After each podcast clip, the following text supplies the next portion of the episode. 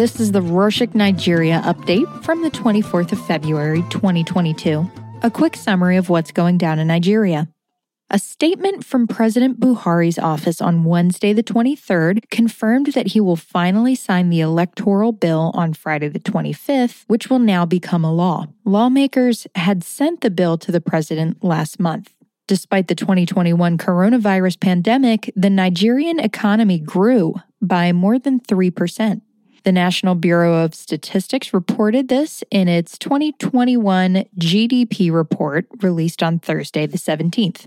This is the highest annual growth in the country in seven years. And some more news on the economy. The International Monetary Fund, also known as IMF, warned on Monday, the 21st, that e Naira, which is the country's digital currency, uh, faces a high risk of being compromised and used for illegal transactions like money laundering and terrorism financing. However, the IMF said that e Naira's benefits, like financial inclusion and easy cross border fund transfers, do outnumber these risks. So it called on the central bank to quickly address the problems by creating a strict identity verification system. The UK Minister for Africa, Vicky Ford, announced that the UK will invest about $100 million to support small and medium sized enterprises that lack access to capital in the country and it will also support First Gem, which is a gender focused special business account that promotes gender inclusion by improving lending and support to female clients. Thus, at least $30 million will be allocated to women entrepreneurs. Still talking about the UK news, the UK Embassy announced on Monday, the 21st, that British energy company Amec Foster Wheeler Energy will pay Nigeria a $285,000 compensation in the next four weeks. Last year, the UK's Serious Fraud Office found the company guilty of using corrupt practices in the oil and gas sector from 1996 to 2014 in Nigeria and five other countries.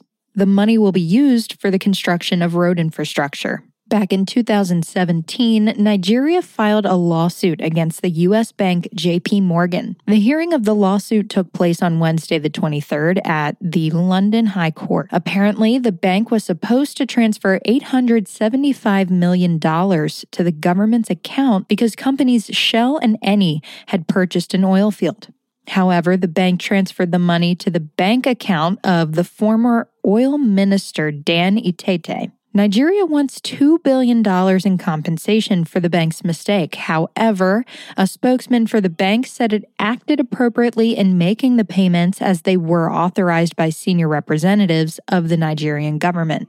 Onto some corporate news. Multinational company Reckitt, which produces products like Dettol and Durex in the country, launched its 2022 graduate trainee program called Reckitt Trailblazers on Tuesday, the 22nd. The company also said it has both three and six month internship programs for students still in school to gain work experience. The graduate recruitment process will have four stages. In the first stage, candidates will be required to fill out an online application, then take psychometric tests, and after that, a case study assessment will be conducted. The final stage of the recruitment process is an interview with a manager at the company. Although applications are not being received yet, interested candidates can stay updated on the company's news with the link in our show notes. And now let's move on to some news about health. Lagos State expanded the offerings under its health insurance scheme on Saturday, the 19th.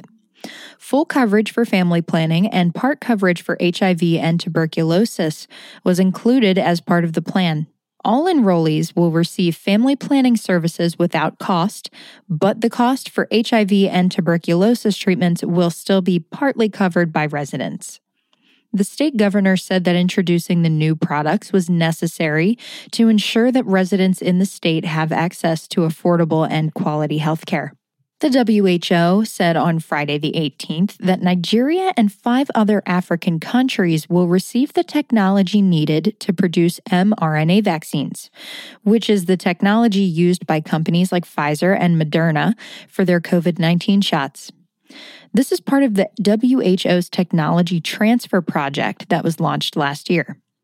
The director general of the organization said the pandemic demonstrated how reliance on a few companies to supply global public goods was limiting and dangerous.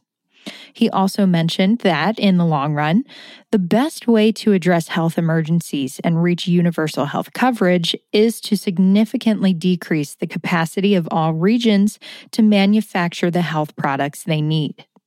On the same day, an article published in Doha News, which is a Qatari news website, caused an uproar on Twitter. The article revealed that several Nigerians in Qatar faced the risk of deportation due to an unavailability of passport booklets at the Nigerian embassy. The article also includes an interview with the former Qatar branch president of the Nigerians in Diaspora organization. He expressed his frustration over the lack of passport machines at the embassy in Qatar and urged the Nigerian government to urgently address the issue. And now for some entertainment news. Music reality show The Voice announced on Saturday, the 19th, that it has started receiving submissions for the new season of the show. Interested participants are able to record and upload a one minute video of them singing, fill out a form, and submit the video on the show's website, which you can find in our show notes. The Future Awards Africa were held on Sunday, the 20th. Awards were given to people in the country from ages 18 to 31 for outstanding achievements. The most popular winners of the night were artist Tems in the music category and Kennedy Ekezie, the CEO of software app Kippa, in the technology category.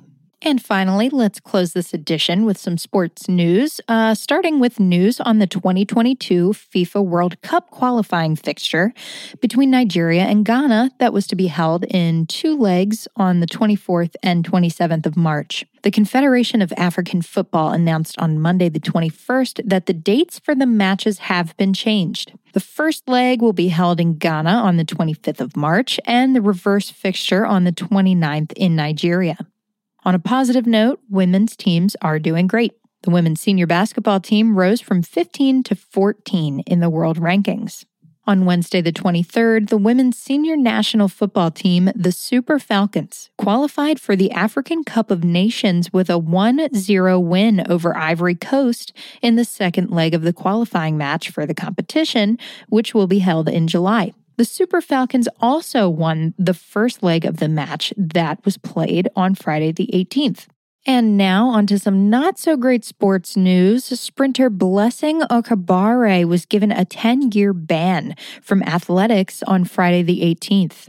The Athletics Integrity Unit said she was banned for five years for the use of two prohibited substances, one being human growth hormone and the other, bear with me, recombinant erythropoietin which increased red blood cell count. And the other five years was for not cooperating with the investigation into the case by refusing to turn in her cell phone to the unit as evidence. She was suspended from the Olympic Games last year, and last month, U.S. prosecutors determined that she was a client of a man accused of providing performance enhancing drugs to athletes. She has 30 days to appeal the decision, and if the decision is upheld, it will likely signal the end of the career of the 33 year old. All right, that's it for this week. Thank you as always for joining us. Uh, did we miss anything important? What would you like us to talk about in the next update? Send us a DM on Instagram at Rorshok Nigeria. That's O R O S H O K Nigeria to let us know your thoughts and ideas. Say go bay.